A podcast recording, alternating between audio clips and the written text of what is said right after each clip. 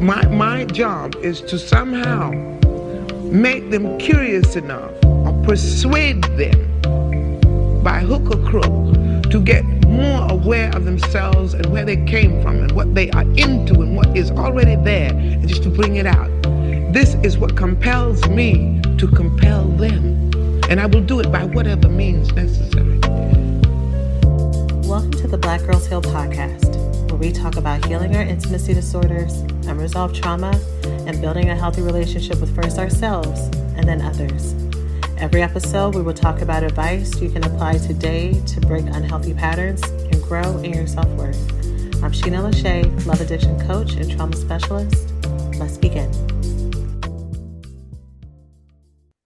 All right. So today on the podcast, I have the Dr. Piper Grant. Hi, Dr. Piper. How are you? I'm good. Thank you so much. Thank you so much for having me, Sheena. I'm so happy to be here.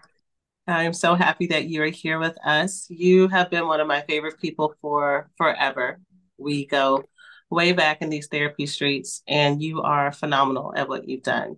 Um, between educating women on their sexual health and pleasure and getting in touch with their bodies to betrayal trauma um, and now mother hunger and mother wounds. And I've always admired you as a person, as a mother, as a clinician, and I'm just so happy I get to introduce my my audience to you. Well, thank you. That touches me, and that has been a journey, and we have been on that journey together. We have been in this together for a while. So even when you say that back to me, I'm like, damn, that is for real. That has been that. Is, but here we are, and we're still here, and we're still doing the work, and I love the work. So thank you. I'm so happy we get to be in this exchange together and all those different parts. Absolutely. Absolutely. So, for those who do not know you, can you introduce yourself and what you do? Thanks for listening to this week's podcast. Before we get started, let's take a small break to say thank you to this week's sponsors. Okay, so I have a question for you. On a scale of zero to five, where zero is I don't think about it at all, and five is I'm fully connected, how on top of your hormone health are you? If you said zero to one, it is time to build that connection. Your hormones and your cycle are central to your overall functioning, and regulating your body will completely transform your mental, emotional, and physical health. Happy Mammoth, the company that created Hormone Harmony, is dedicated to making women's lives easier. And that means using only science backed ingredients that have been proven to work for women. They make no compromise when it comes to quality, and it shows. Hormone Harmony contains science backed herbal extracts called adaptogens.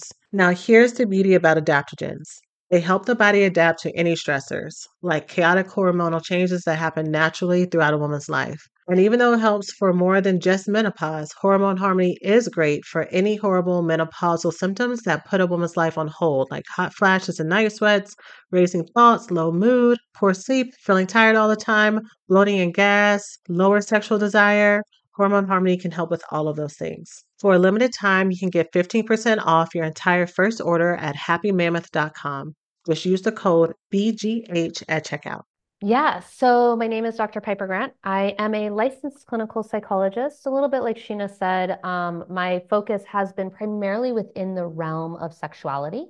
Um, within that, I've had some different seasons, but always really just focusing on the person and who they are in terms of their sexual wellness, whether that be as an individual, in relationship, or even within community and systems in which they exist in. Um, ironically, or not ironically, or interestingly enough, when we're talking about sexuality and sexual wellness, so much of it comes back to our early intimate relationships, and our early intimate relationships are those in which we are with our parents.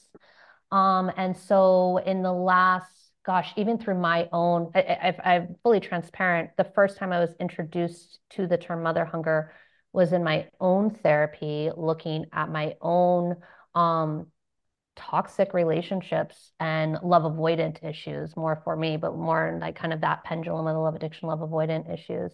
And I was introduced to the mother hunger term, I would say 10 years ago. Kelly McDaniel um, came out with Ready to Heal ages ago. And uh, so, as the life would have it and the journey would have it. I actually am now a trained mother hunger facilitator, trained by Kelly McDaniel for well over. She kind of took a few of us under her wing and um, mentored us and trained us. And so now my work amongst other things, um, is really working with women on understanding and healing that mother wound, that mother hunger, and uh, really getting to bear witness to how actually when we bring healing and change to that part of us, it transforms all relationships in our lives. It's magical almost actually. Hmm. No, that's amazing. And I'm very excited to have you come and talk about it because, um, to your point, Kelly has been able to conceptualize mother wounds and mother trauma in a way that's really unique and distinct, especially for those of us who identify as sex and love addicts, right? So let's start, I guess, from the top. What is mother hunger? Or even, yes, I'll start there. Yeah. What is mother hunger? Yeah, I think that's a really good place to start because um, in the last few years, I don't know if you felt this, but like there has been this kind of social awareness around the mother wound, I guess you would say in general. Um, but Kelly really came out with this term. She really um, developed and created a, a framework around this term, mother hunger. And so what she identified is actually that there's no real good definitions for mother. Like we don't, if you literally, if you look in the dictionary, it's like to bear a child and raise them. And for anybody who is a mother and or a child of a mother, um, there's so much more that is involved in mothering. And mm-hmm. so we can talk a little bit about what is like how to um, define what mother is. But what she came to see is that there is this hunger, literally like a insatiable hunger sometimes for the mother when the mother is unable or has not provided nurturance, guidance, and or protection. Um, and so we can go through our life if we had a dysfunctional, difficult, traumatic, and or absent relationship with a mother with a mother, we have this wound, if we kind of want to put it like that, in which feels almost like a hunger pain. You know there is this needing this desiring to fill something. And i think any of us that if anybody's listening and they resonate with the word mother hunger we usually have it. I, I share with some even friends around mother hunger and they're like i don't get it. And i'm like that's cool babe. You don't have it. Like if you don't get it you you didn't have it. But if you get it you're like shit i know what that is. Um and it's yeah that it's just that paying inside of you of seeking without knowing that actually what you are seeking is repair around the wound of the mother. Mm, I think that seeking without knowing what it is that you're seeking is mm-hmm. really important. Because I think about, you know, one of the things I talk about here on the podcast a lot is anyone who's been in an addictive or trauma bonded relationship with someone is really important to look at is it actually that person that you're over attached to or what that person represents? What mm-hmm. are the resources the feelings the connections that you're hoping that that person could give you? Um and did that pain start deeper? Right? Absolutely. Yeah. I mean if we look at it and if i was to just like dilute it and use some terms right mother hunger is a developmental trauma. Mm-hmm. so um exactly to what you're saying, I would agree. It's like when we are either in a traumatic experience, and also if you think about it as like happening at a younger developmental age, right? There's no words, language, framework, understanding around it. Mm-hmm. So then we're older and we're walking through life and we're like living and existing in all these things, but we actually don't know. We're mm-hmm. not aware. Not that we don't know. We're just kind of maybe not conscious at that point of like where these actions and behaviors are stemming from. So, what are some signs that we may be operating out of our mother hunger that we are not aware of? Mm, really good question. So, I'm going to start, and I kind of had alluded to this before. Um, I'm going to define how I'm, I'm, going to use the definition of um, mother that basically Kelly also sees, and it's kind of her three pillars of mother hunger. So, that a mother um, duty or role is to provide three things nurturance, protection, and guidance. Um, you might have lacked, we might, anyone listening might have lacked in any of those three nurturance, protection, and guidance. They might have lacked in all three of them, or maybe just two of them. Can I define a little bit of kind of what those? Great. Okay.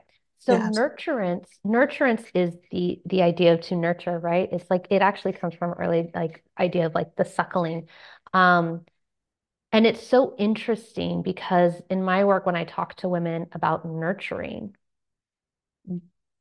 for somebody listening, they might be like, oh, I know exactly what nurturance is. And for other women, when I work with them and I'm like, how do you nurture yourself? Like, what feels nurturing to you? And it's not uncommon that people are like almost at loss with that and or have a difficult relationship with receiving and or giving themselves nurturance. So nurturance is that idea of taking care and provide and providing nurture sustenance. Then we have guidance, and that's providing direction. It's to guide, right? It's to provide direction and feedback and advice of how to of how to be. And protection is allowing there to be, and protection is giving safety, um, and it's to protect. So when we want to identify if we're like acting out of a place of our mother hunger wound, if we kind of want to put it like that, what you want to really identify is like, am I coming from a place of sacrificing myself, which would be a nurturance, right? Like, am I not taking care of myself? Um, am I coming from a place of not protecting myself, or am I providing inappropriate guidance for myself? And the reason why that's a good starting place is because what you do is you kind of start assessing your three pillars of mother hunger. And you're like, am I coming from a place of health in those places, or am I coming from a place of unhealthy in those places? Now, I'm going to say the tricky thing about mother hunger is um, it's not always well, we're on this podcast, so we can talk, we, we're going to talk about this. It's like, it's not always direct with that. It often comes out in sex. It often comes out in love. It often comes out in relationship. It often comes out in even relationship with shopping, food, things like that. Because, like I said earlier, the mother relationship is the first intimate relationship that we have. Um, and that, by the way, I, I I think this also becomes complex when we start talking about adoption and we start talking about surrogacy as well. And but I'm I'm solely talking about was there a person who was mother to you, who looked at you, who held you, who you trusted, that provided guidance for you, you know, that you felt nurtured by and protected by. Um, I just had this feeling. Sorry, I just want to know. I think sometimes when we talk about this, if a woman's listening to this and this feels a little bit um, heavy, because what we do is we start talking about it and we start realizing, well, why maybe I didn't get all of that. So um, if somebody's listening to it, I and it feels heavy, take a pause and you know nurture yourself, guide yourself, and know that it feels heavy right now, or protect yourself from that. I just want to say that because I just felt that as I was saying that.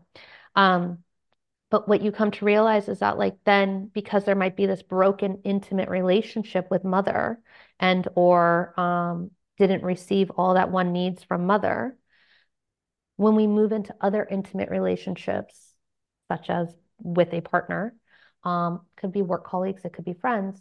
We don't know how to be in those relationships in a healthy way. And so we, um, yeah, find that there might be toxic cycles. And that's where we find love addiction comes in and also love avoidance comes in as well. Mm-hmm. Okay, great.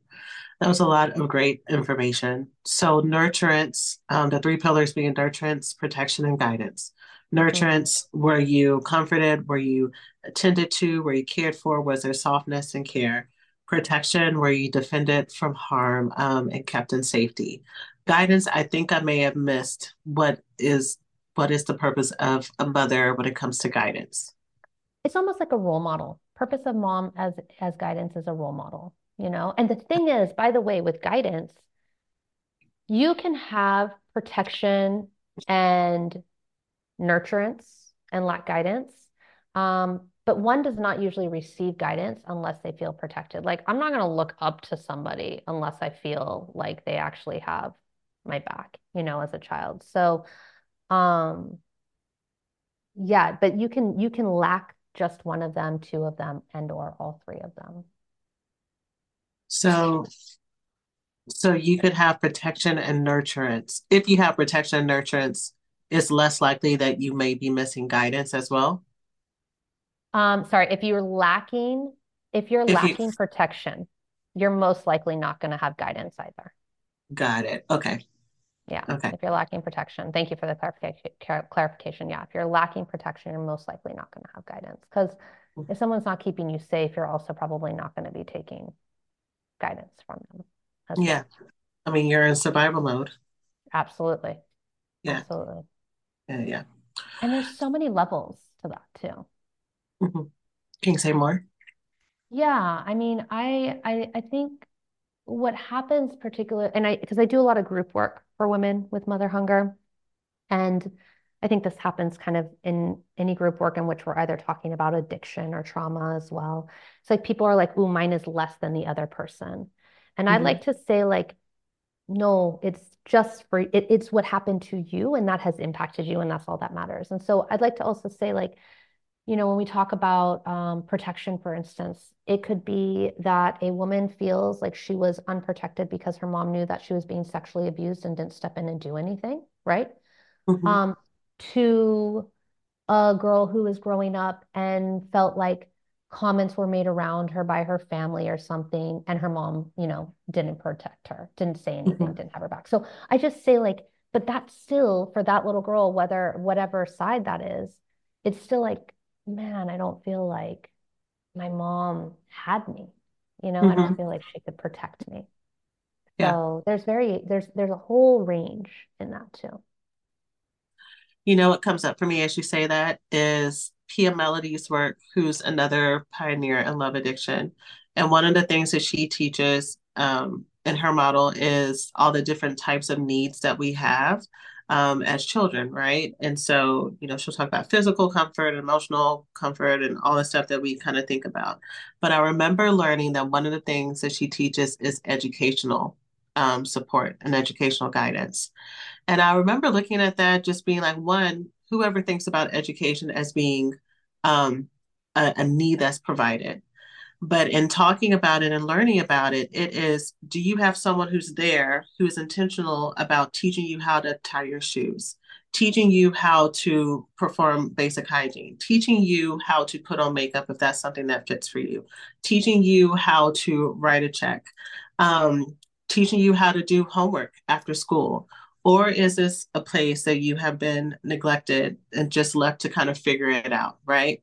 And there are hmm so many different ways, there's so many different areas of provision that if we did not have access to something that I'm sure you've seen with your clients too, either you become needless and wantless, or you try to convince yourself that you never needed it in the first place, or the fact that you need it, you're being too too much, um, that you hmm should just learn to figure it out by yourself, that you should just push it down.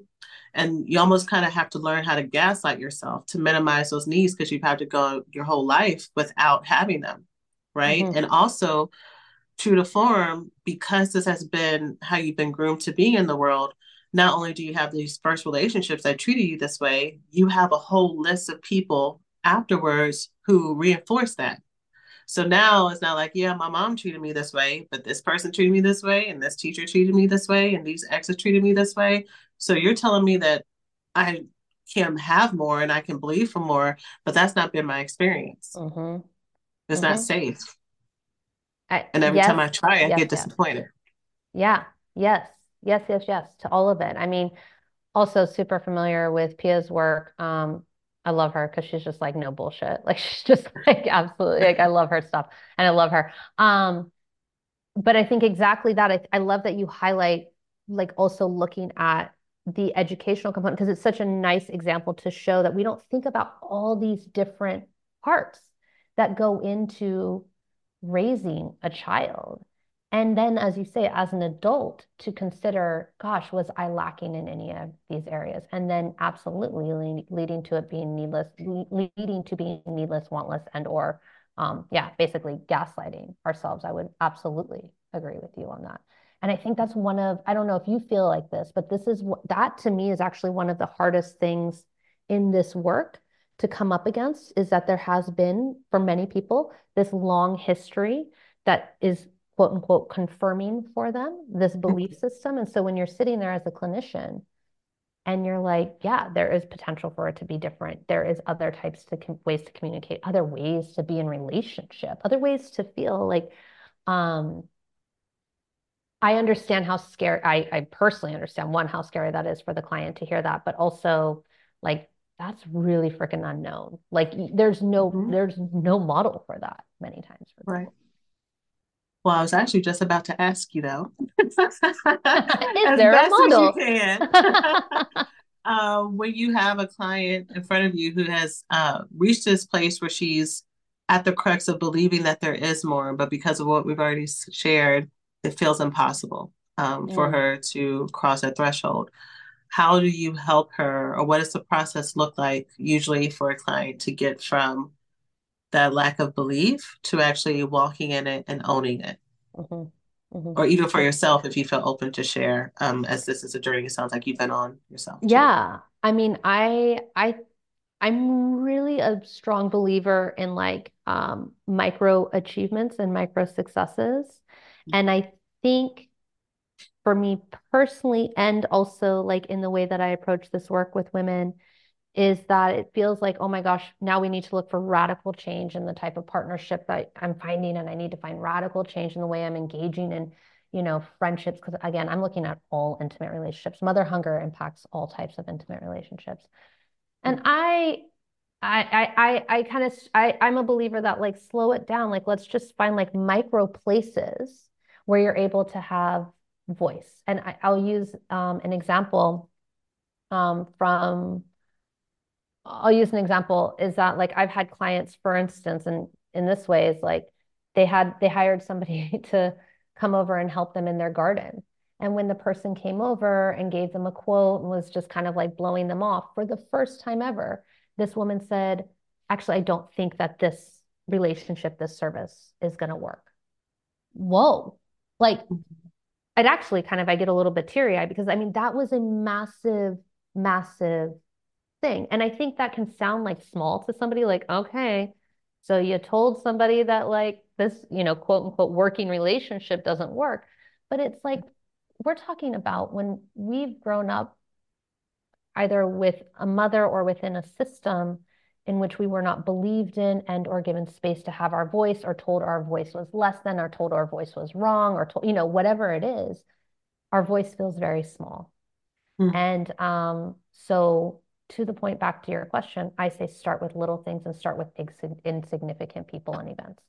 That's my biggest thing. Little things, insignificant people and events. There. Yeah. Hey, we hope you're enjoying the podcast so far. Let's take a quick break to say thanks to this week's sponsors.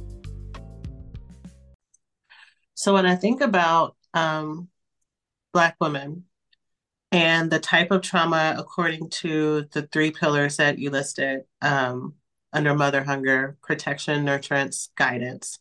I think protection is the biggest one. Protection and feeling unprotected from i was about to say almost every source but maybe every source every different corner from parents to society to church to everything else.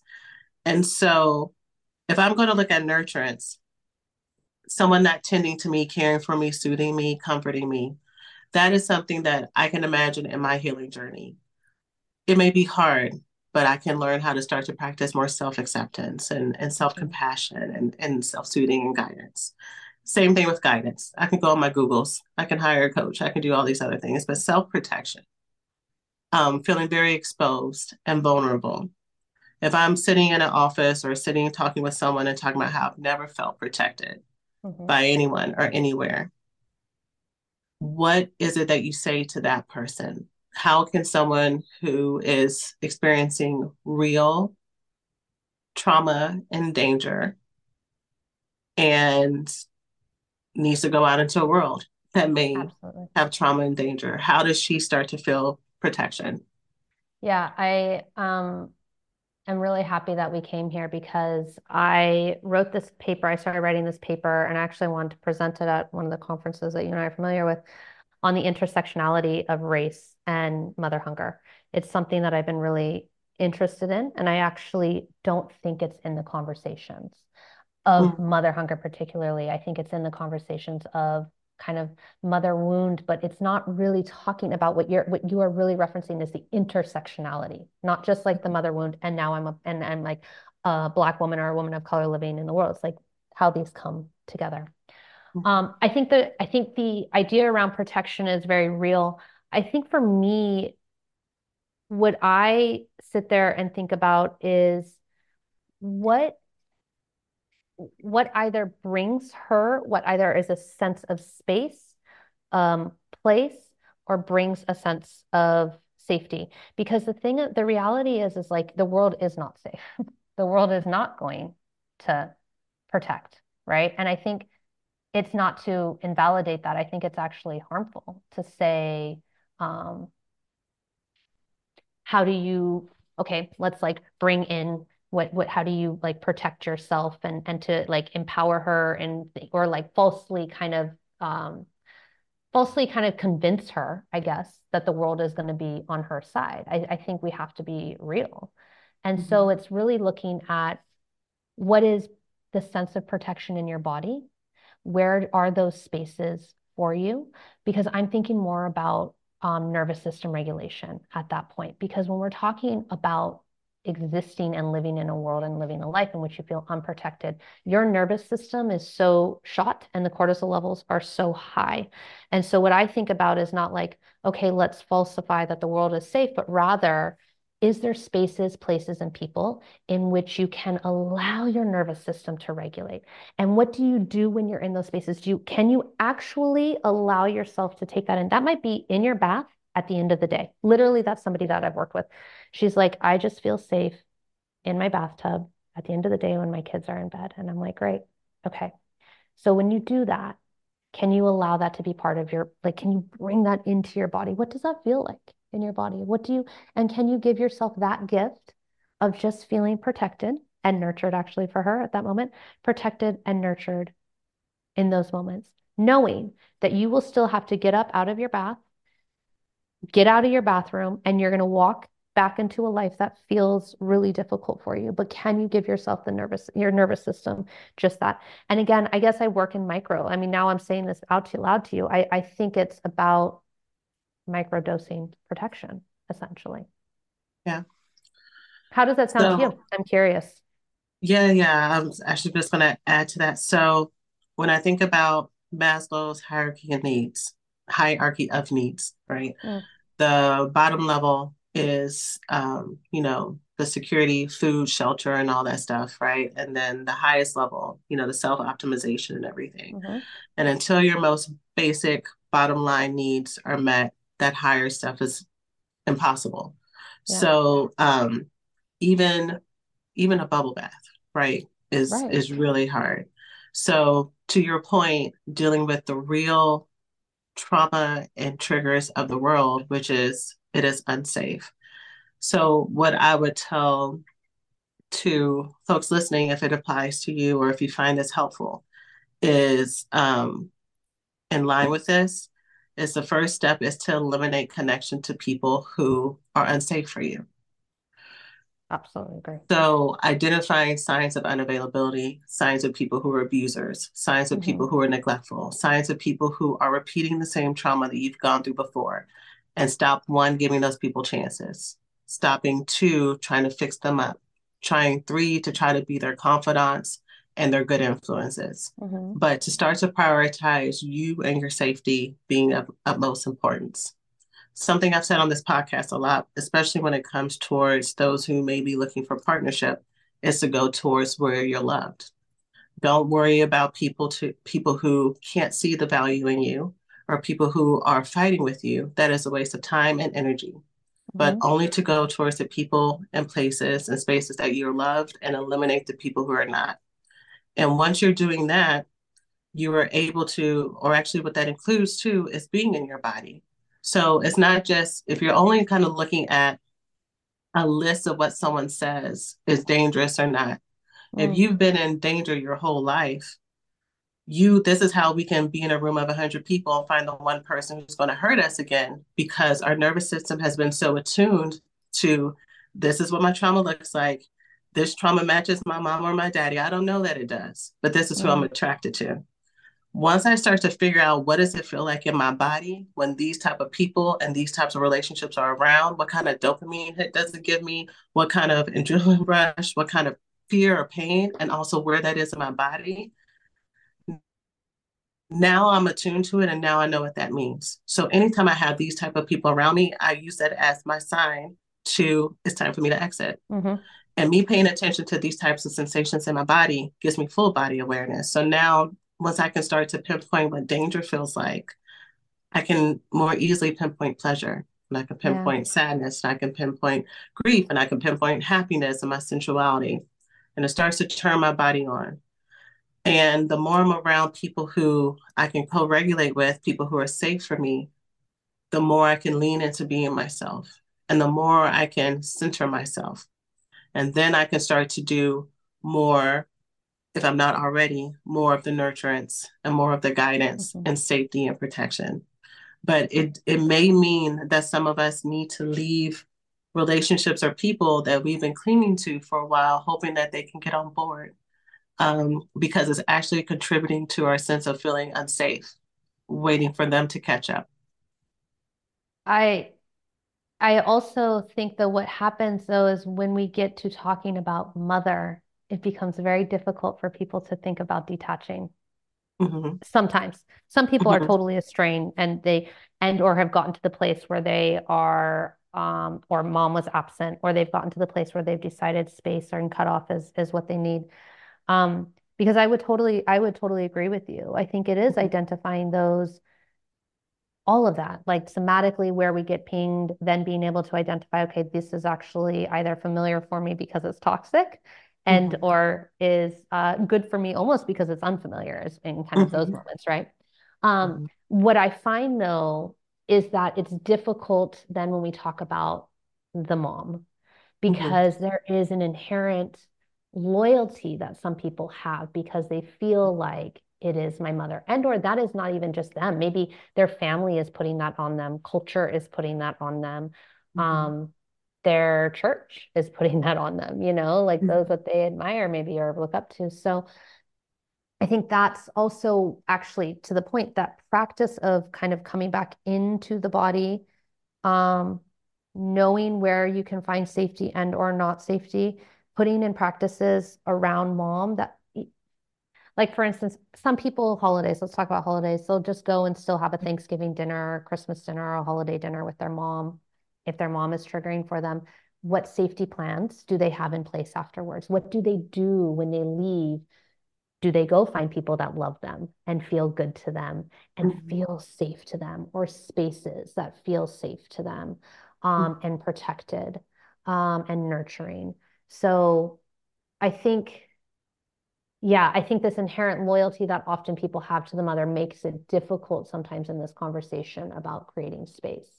Even though I'm going to be honest, sometimes I'm like, this is a relationship that you should not like. Why are you going to go see your mom? Like, no, it like triggers you and you're like falling apart for three weeks afterwards. Like, no, there is an inherent loyalty sometimes, though. And that needs to sometimes be dismantled as well. Yeah.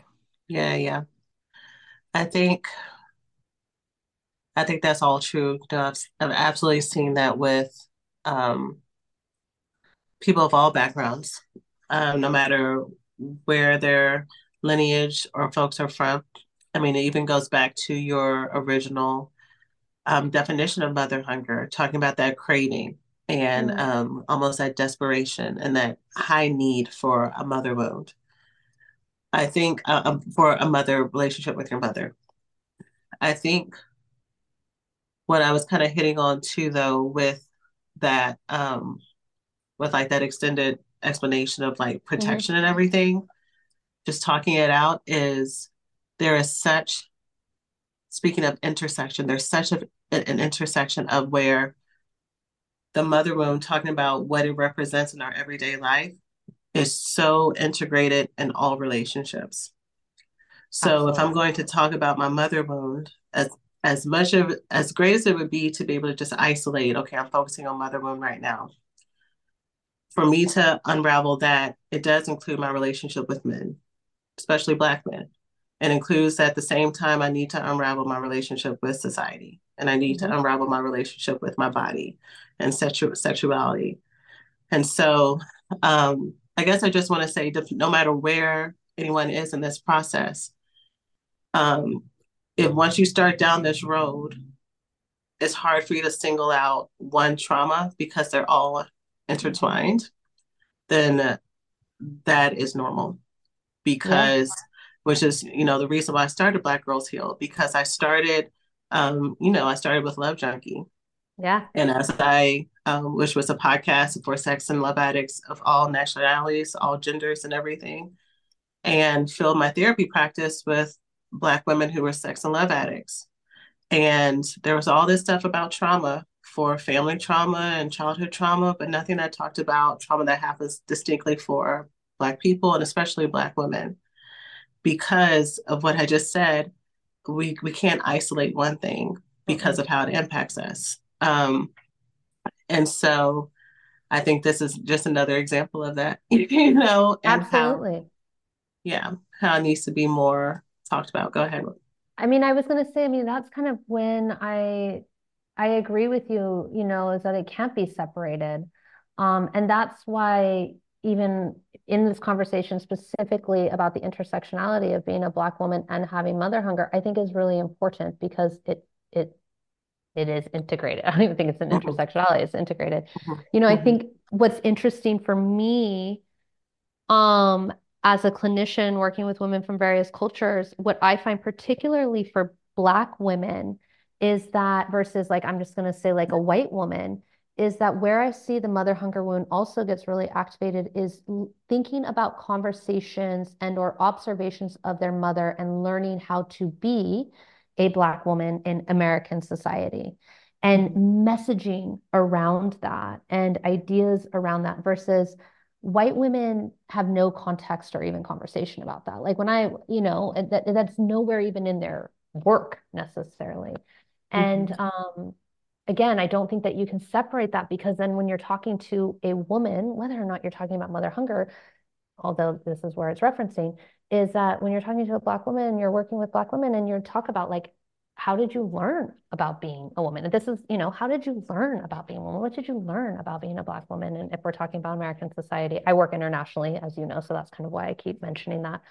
Um, there's so much story and learning um, and trauma as well at times mm-hmm. in that. And so when we are talking about mother hunger, um, for Black women particularly, that, that you cannot separate that there is learning from mom that sometimes also doesn't fit for them either and or observing of mom that doesn't fit for them either yeah yeah all the lessons that are said and unsaid um, from mm-hmm. all these mm-hmm. different sources definitely come together so what is i know we're coming to the end of time but mm-hmm. what is this may be a silly question but what is the goal of healing mother hunger how would someone know that they're on the other side of it. And that might be within the answers of protection, nurturance, and guidance. But yeah, what's what's the goal? I pause on that question because I almost feel like it's different for everybody. Hmm. Um, it makes me think about what's the goal of also healing from any type of love addiction or even de- any developmental trauma. Mm-hmm.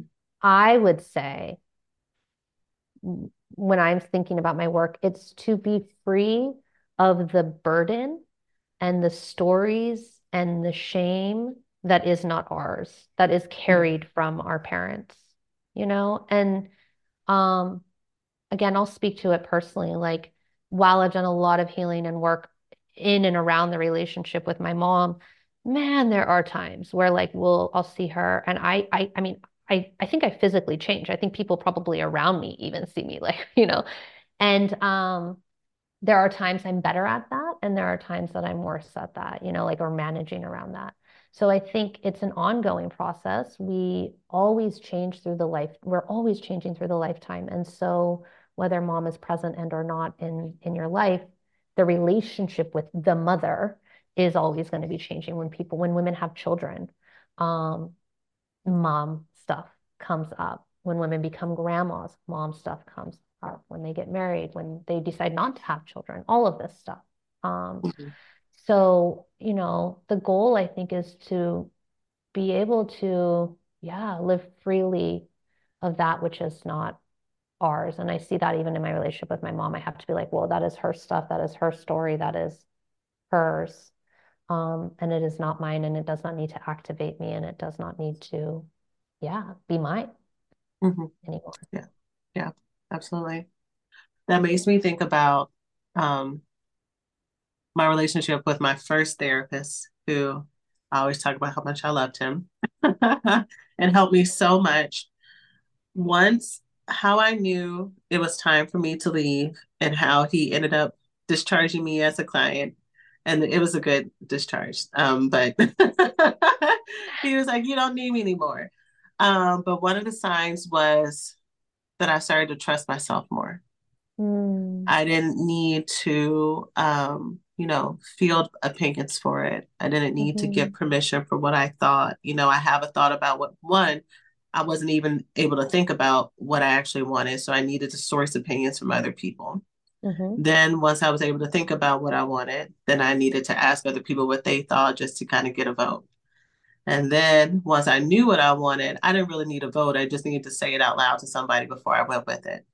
And then I was like, why am I involving all these middlemen? I'm just going to do what I want to do. And if I want to tell them, I'll tell them. Mm-hmm. So once I started to move to this place of self trust and um, have build, building that relationship with myself, which is the most important relationship versus all the other voices and all the other people, then that's when I that's when it was time for me to move on. That's when I graduated.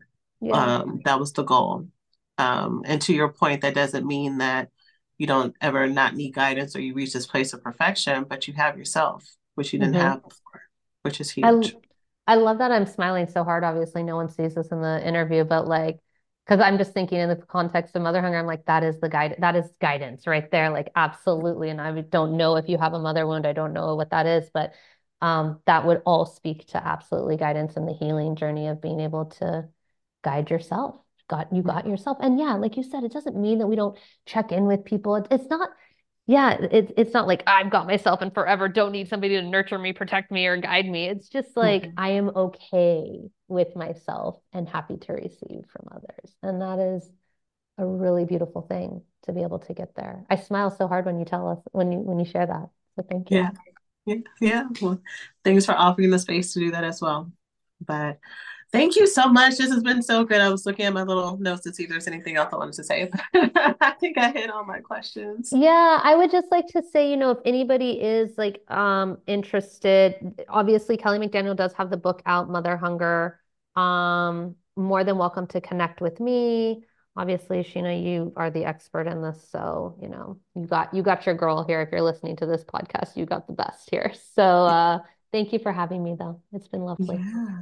Before we sign off can you let folks know where they can find you um yeah so the easiest would be instagram it's dr full stop or period uh piper grant p-i-p-e-r g-r-a-n-t so that's dr period piper grant um, and then my website is Numi Wellness, N U M I wellness.com. And awesome. you'll find me. Yay. Thank, Thank you. you. Thanks for being here.